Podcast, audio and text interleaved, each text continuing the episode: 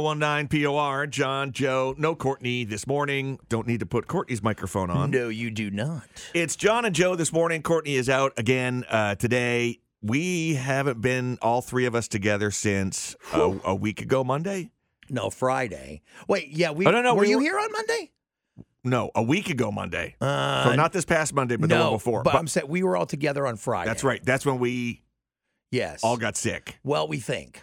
Maybe I was sick before that because Yeah. I was already sick. maybe came back and passed what you had left to me and Courtney, It's possible. Or- Although you know, or you went to New York and brought it back with you, and I didn't show. I didn't and get you didn't sick show. Yeah, because for a that's how week. it happens. Yeah. And I've noticed whenever you go on one of your big city trips, usually something get comes. sick? some- well, something comes back with you.